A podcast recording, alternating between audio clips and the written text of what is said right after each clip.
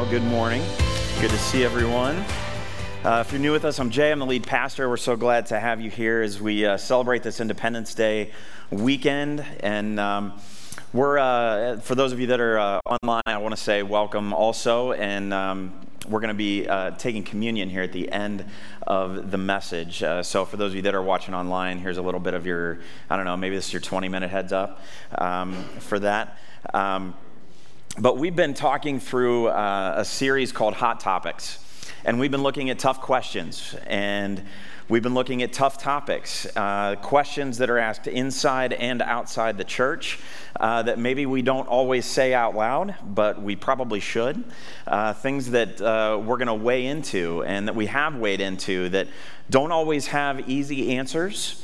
Uh, they're not always wrapped in a nice little box, but Scripture can help us to navigate those, um, those things with, with wisdom, grace, and intelligence. And um, and I'm just going to be honest, I got a bit of a heavy heart uh, this morning with just the, in, in light of the things that are happening uh, in, in our world over the last week or so, and, and even in our community here in Akron, um, with just some of the things that have, that have gone on. And, and it's funny because I think God really kind of knew um, what was going to be happening, where we were going to be going, and all of this. And, and uh, so, uh, you know, I had the opportunity, if you will, to maybe take a break from Hot Topics for a week, but um, I think we need to to weigh into it a little bit today.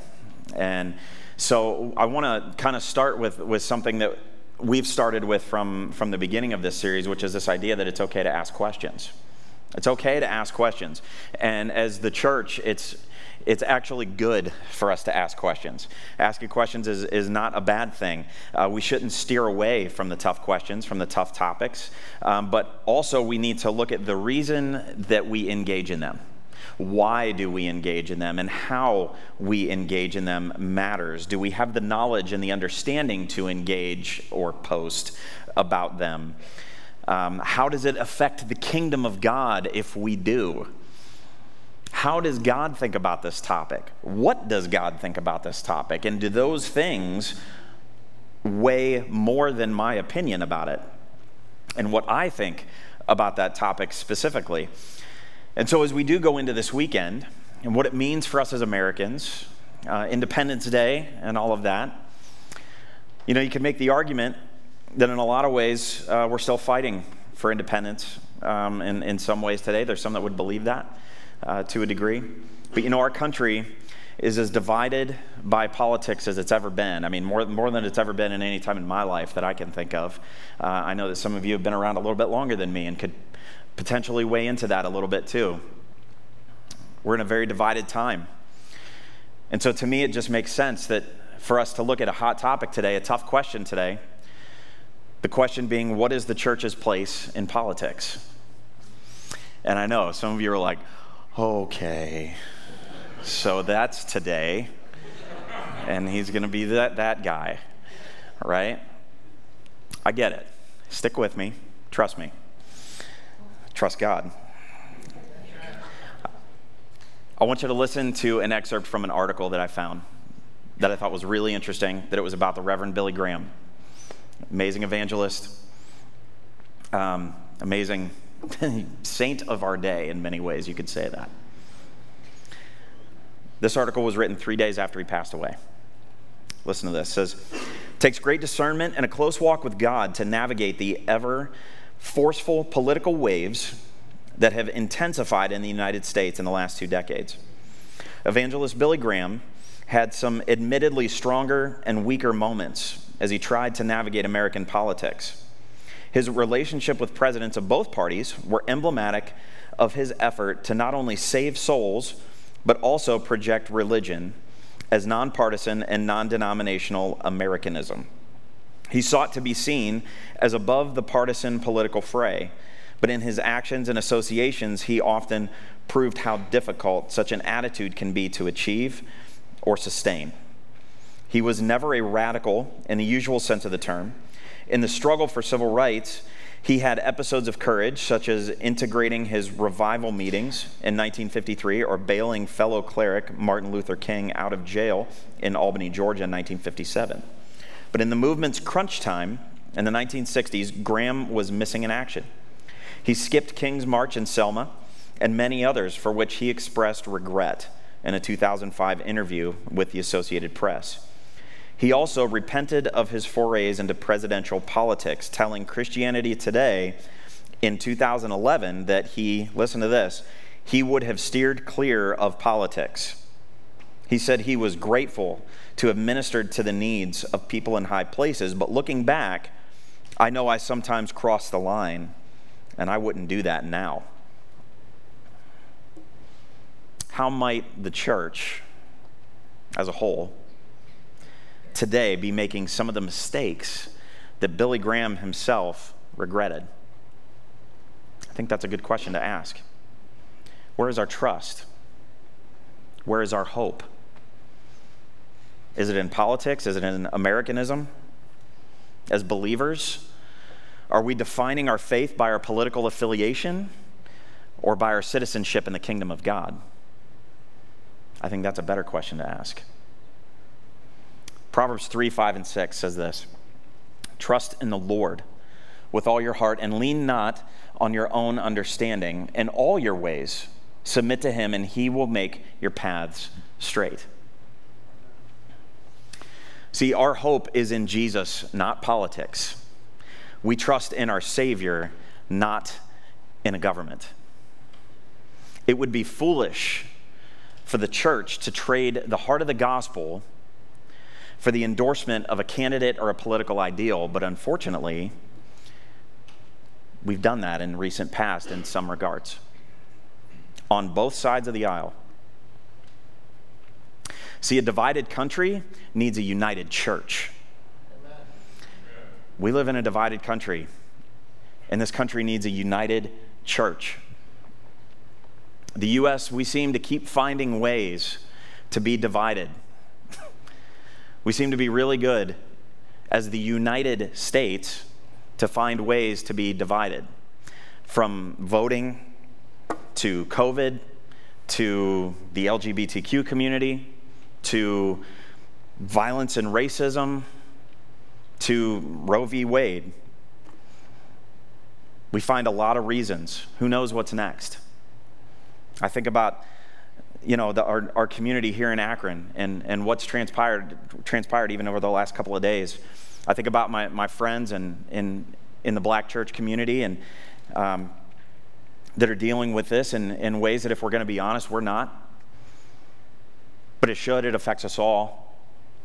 Think about the family of, of that young man that was shot and the way that things like that don't take sides in terms of the right thing to do for, for a family that's hurting. Regardless, there's a whole lot we don't know. There's a whole lot we don't know about that. Some more things are going to be coming out uh, here in the next couple of hours, and there's very real potential for things to get worse before they can get better. But does this city need us to be divided or united as the church? This is an opportunity for us to be the church. Think about the pro life um, aspects of what happened last weekend. I mean, good grief, just think about the things that are happening right here in our community within the last seven days. Are we a pro life church? Of course, absolutely. Is the overturn a step in the right direction? I hope so. Is it the whole is it the whole deal? No. Certainly isn't. There's so much more than just one court case for this complicated issue, absolutely. But I believe God values every life. No, we do not support abortion, but regardless of where you stand personally on this, on this issue, there are some real hurts and there are some real needs that the church should be united on and can't take sides on necessarily that are there. As a church, we support and partner some organizations that, that deal with those needs and lean into those needs in, in some amazing ways that help mothers get the help and support they need. Places like Pregnancy Solutions that we've been supporting for years and years and years that help moms and give them what they need, regardless of where they're, where they're coming from and where they're landed, if they're in a crisis pregnancy or, or worse. And I'm proud to be supporting them. Organizations like Love Akron that, uh, that help with education and foster care and assistance there, as well as Rahab Ministries, who leans into the same kind of thing These are organizations that we support and continue to support as missionaries. We consider them our missionary partners. Rahab Ministries also helps women who are victims of sex trafficking and um, have really nowhere else to turn. And so we're supporting in that way as well. These are ways that can be a united church as opposed to the division that takes place when we take sides. Yes, it's about human life. Absolutely, it's about human life. But there are ways that we can invest in the lives of those that are affected and point them to Jesus by caring for them and meeting their needs in a real, tangible way. The church needs to unite in our mission instead of our politics. We need to unite in our mission that Jesus gave us instead of our politics. Our witness cannot depend on who is in the White House or what legislation happens. It must depend on the person of Jesus Christ. First and foremost. I love what Tony Evans said. He said, Jesus didn't come to take sides, he came to take over. You better believe it. See, our citizenship in the kingdom of God, that's what matters. So, what's our duty? What's our duty here? How does this look for us? Where does the church fall on politics? Let me say this I don't think that's even the right question to ask. Because when you look at our citizenship through the lens of Scripture, some things get reframed.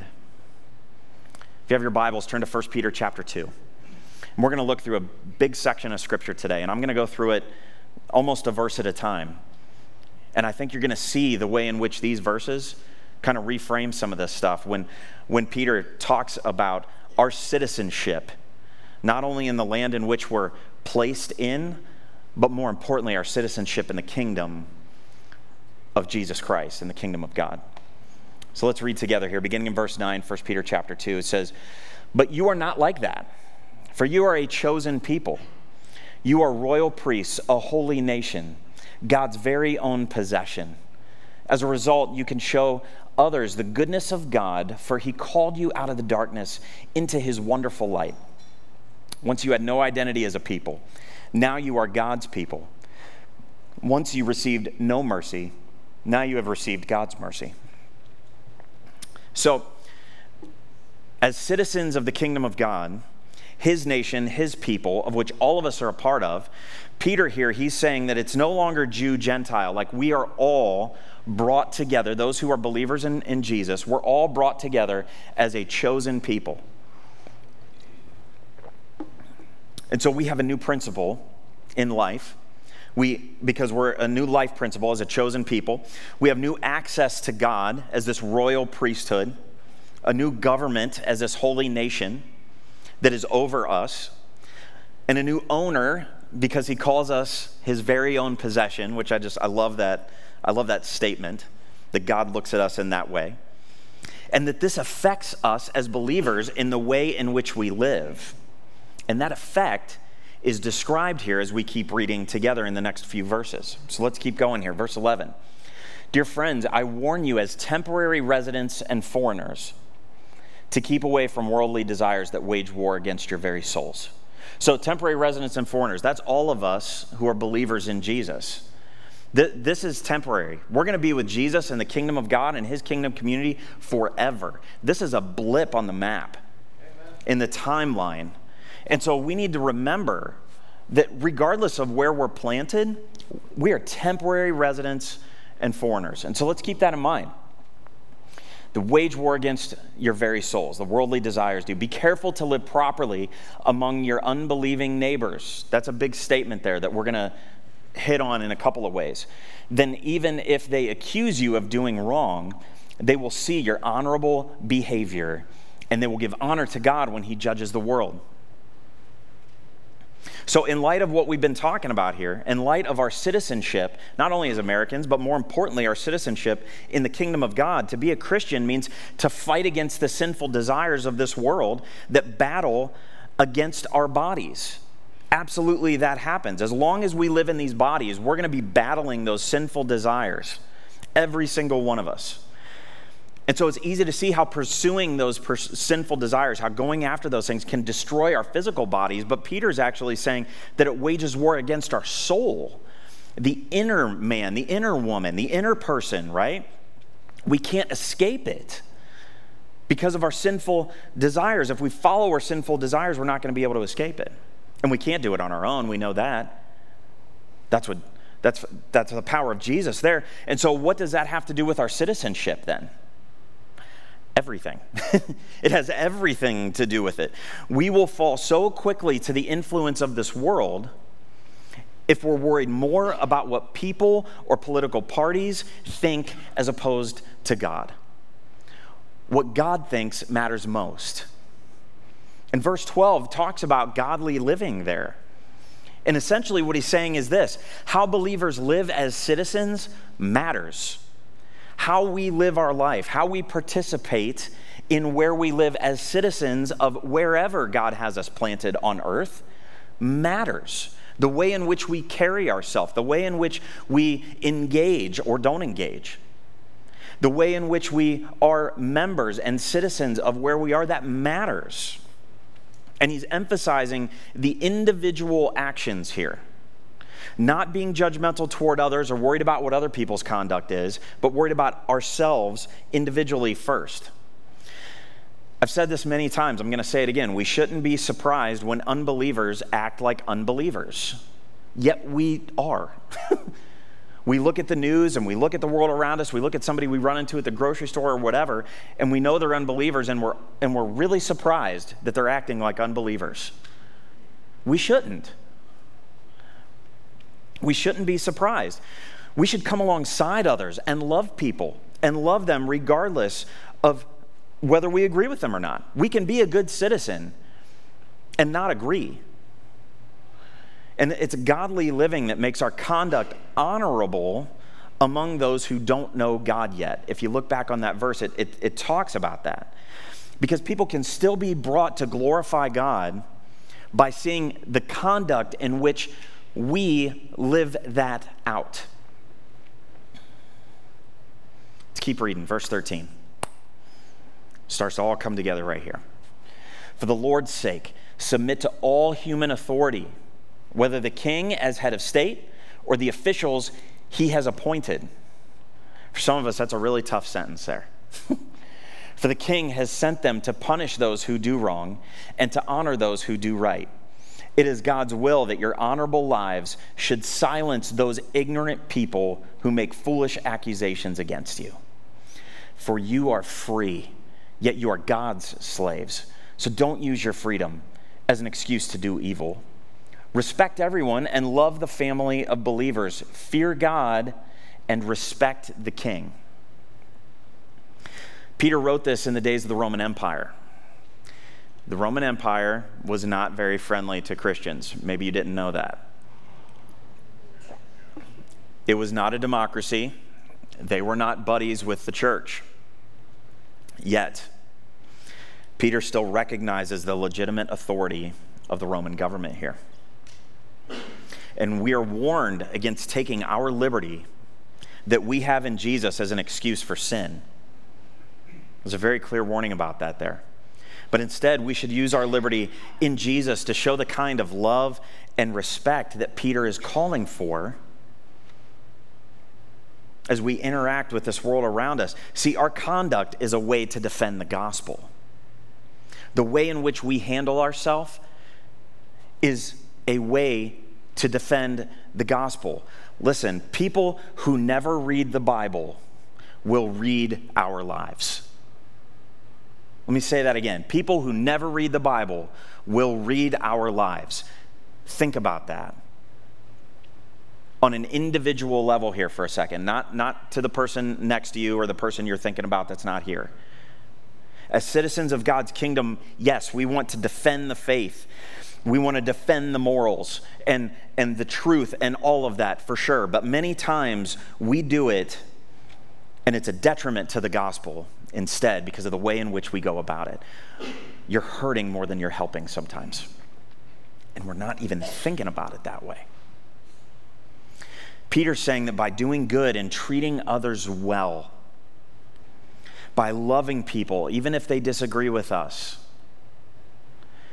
Being upstanding citizens in the way in which we conduct ourselves, that that will silence the ignorant fools that we call out in the name of politics and say that it's Jesus. Now, am I saying that we shouldn't take a stand for certain things? Of course not. Of course, I'm not saying that. But there is a right way to do that that doesn't take the gospel or the church and rake it over the coals. And are we even thinking about that? Since governments have the rightful authority from God, we are bound by Scripture to obey them.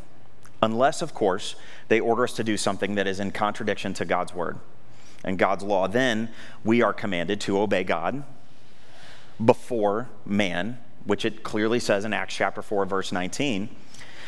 But regardless, because our trust is in Jesus, who is in control over all things, we're commanded to pray. Regardless, we are commanded to pray. And that's part of our conduct as citizens of God and citizens of His kingdom and a citizen of our country. Look at what Paul says in 1 Timothy 2 1 through 4. I urge you, first of all, to pray for all people. Stop there for a second.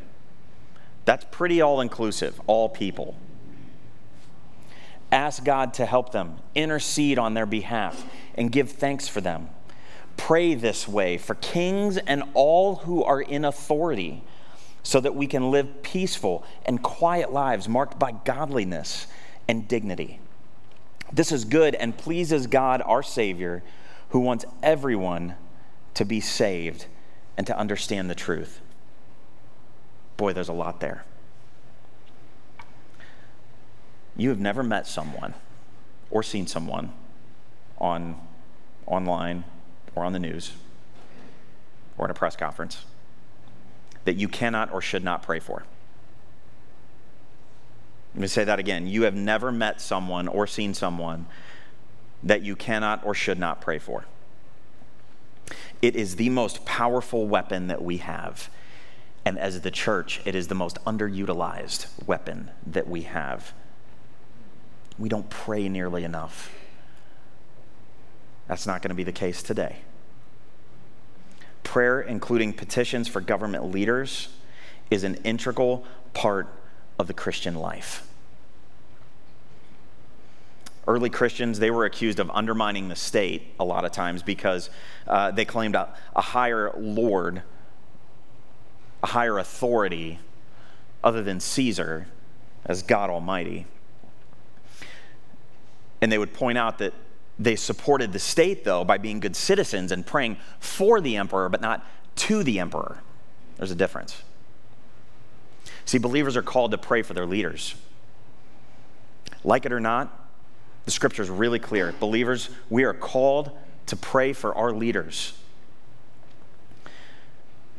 And we have to acknowledge that praying for a politician, Republican or Democrat, does not mean that we have to agree with every one of their political positions. It's not what we're saying. That's not what the Bible's saying. In many ways, we should pray for a government and, and for rulers simply leave us alone and let us live as Christians. And we are fortunate enough, for the most part, to live in a country that does allow that for now. Bless you.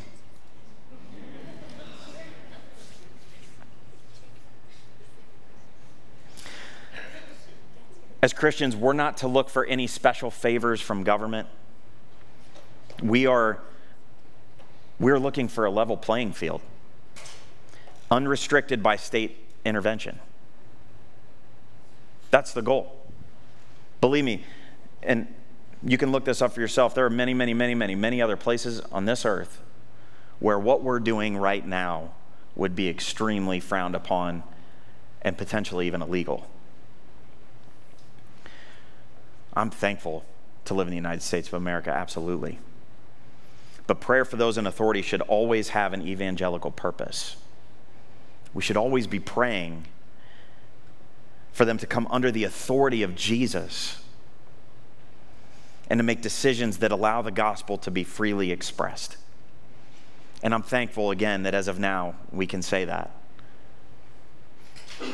But we're going to pray right now. We're going to pray. We're going to come together and pray right now. I've got four people that are going to join me up here uh, to pray. And we're going to pray as a church family for our country. We're going to pray for our city. We're going to pray for our leaders. We're going to pray. And we're going to use the power of prayer to hopefully let it be a catalyst in us individually and to our city collectively and to our state and our country and our world. So I've asked four people to come up and pray that give us a good, I guess, kind of cross section of our church demographically, if you will. We've got Ashley Makota, Bob Douglas, Tyler Spear, and Michelle McLaughlin. And they're going to lead us in prayer and through prayer as we join together. And we're, we're going to literally and figuratively pray through that passage in 1 Timothy 2 together as a church family. And from there, we're going to roll right into this moment of communion together. So, will you join me as we pray together, starting with Ashley? Let's pray.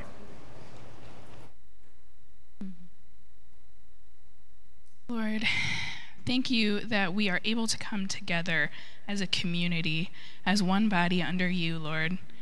Thank you that you have brought us all here, Lord, that you've been able to keep us safe thus far. Um, and we just thank you that you have orchestrated a way for us to join together um, to show people you, Lord.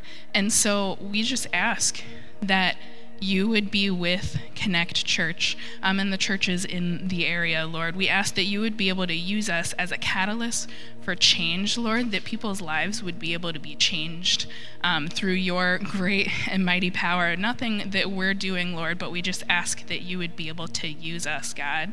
Um, and as as Jay had mentioned earlier, you know, as our community has been kind of rocked this week, Lord, um, with with all of the political things that have happened within this last week, Lord. We ask that you would be with the families um, of those who have been affected most deeply. Um, Lord, we ask that you would be able to be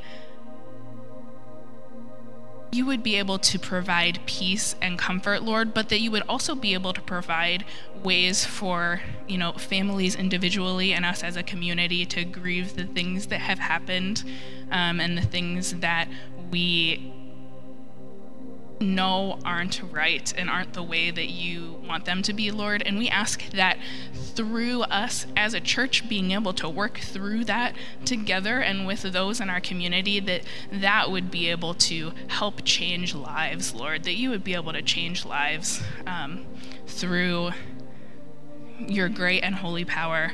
Um, we thank you so much that you're able to do that. We thank you that you're going to do that, Lord. And we just ask that we can be a part of that um, and a part of your redemption here in this community. My gracious Heavenly Father, we thank you for blessing us with leaders who are concerned about the welfare of our community. Thank you for giving our governmental leaders wisdom to identify and courageously address concerns that impact our nations. Thank you for blessing their lives, Lord, your kingdom is an everlasting kingdom. You rule throughout all generations. You always keep your promises. You are gracious in all that you do. You help the fallen and lift those bent beneath their heavy loads.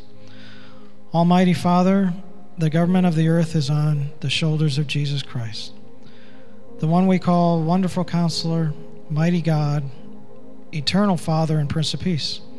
Therefore, we confess and pray that our leaders will rule in a manner that reflects the love and authority of Christ. By faith, we pray and declare that our leaders and those who work with them will trust in you all of their hearts and not depend upon their own understanding. Pray they will seek your will in all they do, and as they do this, we trust that you will show them the proper path to take. Pray they will not be impressed with their own wisdom Rather, they will fear you and turn away from evil. Your word admonishes that a house divided against itself cannot stand. Therefore, we pray for our leaders on every level that they will work together with leaders around the world for the good of all people. Pray our leaders will turn away from division and evil and do good. They will search for peace and work to maintain it. Holy Spirit, please arise in the governments of all nations and cause your enemies to be scattered. Continue to impact, impart your wisdom, discernment, and understanding to our leaders. Touch their hearts to govern with fairness and love for their citizens. Give them answers to address the issues that are adversely impacting our world. Father, please protect our leaders from injuries, insurrections, and violence. We pray for our leaders so that we can live peaceful and quiet lives marked by godliness and dignity. Holy Spirit, help our leaders in government not to yield to temptation, but deliver them from the evil one. Cause them to draw near to you in all they do. Lord, you are exalted over all the nations. Your glory is above the heavens. Who is like you, the Lord our God? You are the one who sits enthroned on high, who stoops down to look on the heavens and the earth. You are worthy, O Lord our God. See the glory and honor and power. You created all things, they exist because you created what you pleased. We pray all these things.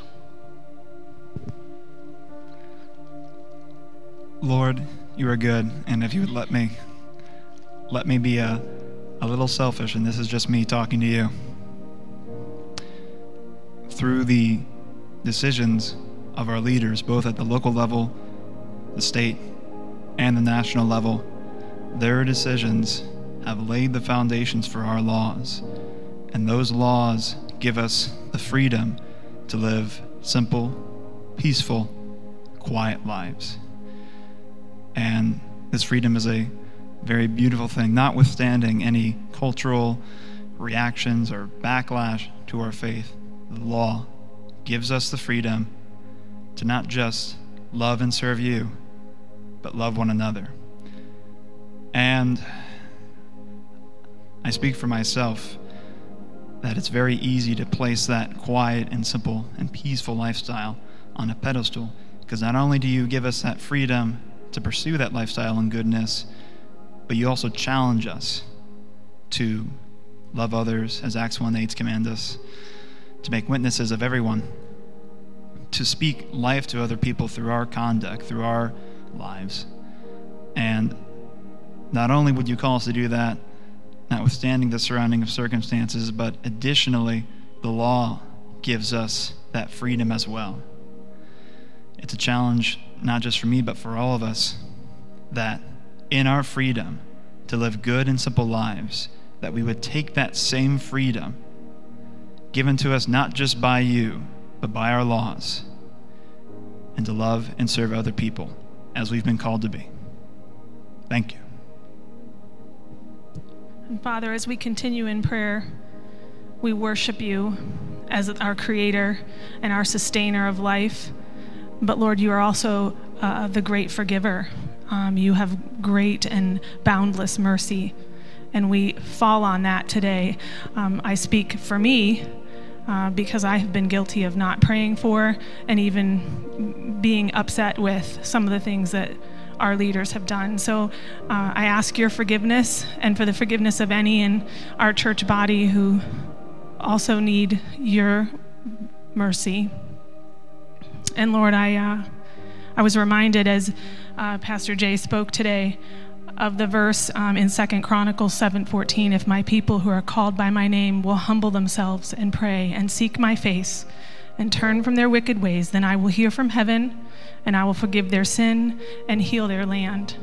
And Lord, we, we do ask for a healing of our country, of our relationship with other countries, and, and here locally, Lord. And we just ask your mercy and your grace, and we know that you will do that. In Jesus' name, amen. Amen.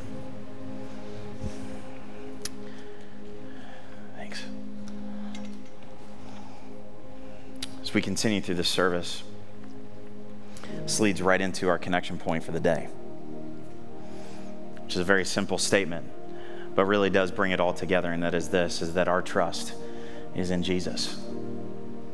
Our trust is in is in Jesus. Not in not in the government decisions, not in not in not in other people, but in Jesus and Jesus alone. And so we live under his authority. We live under his authority and those he has put in authority.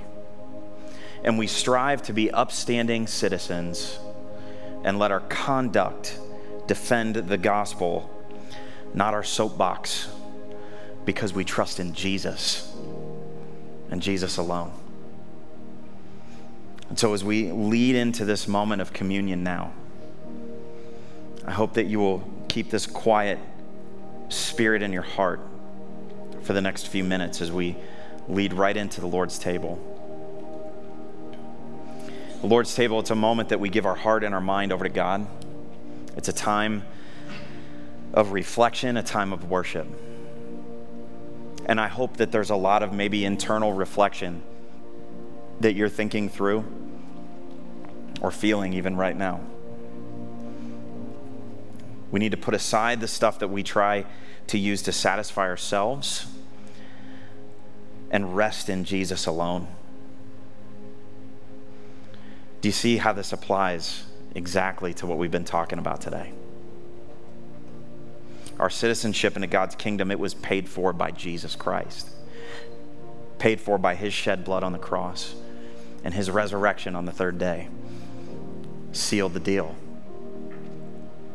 And so he calls us to set aside a time to remember that and to refocus on what really matters and what should inform who we are in Him.